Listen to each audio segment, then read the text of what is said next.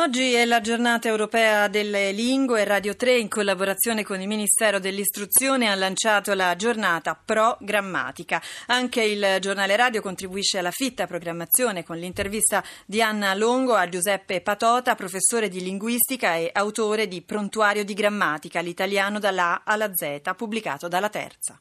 Per la giornata programmatica lei è stato testimone di buona lingua al liceo Anco Marzio di Ostia. Beh, come va l'italiano? Le condizioni di salute dell'italiano sono migliorate nel senso che l'italiano oggi è finalmente la lingua di tutti gli italiani e anche dei molti nuovi italiani che sono venuti qui da noi e per un successo di questo genere possiamo anche pagare il prezzo di qualche congiuntivo eh, sbagliato, non trova? Sì, eh, ma qualche problema c'è, eh, non trova? Ma direi soprattutto in termini di padronanza lessicale. Su questo bisognerebbe probabilmente lavorare. In poche parole, possiamo dire che usiamo troppo poche parole. Ecco, sì, in poche parole usiamo troppo. Ecco, allora qui da questo punto di vista la responsabilità, per esempio, della televisione e della radio è enorme, più della televisione però devo aggiungere che della radio perché la, la, radio da sempre è portatrice di buona lingua. L'italiano stereotipato di chi adopera sempre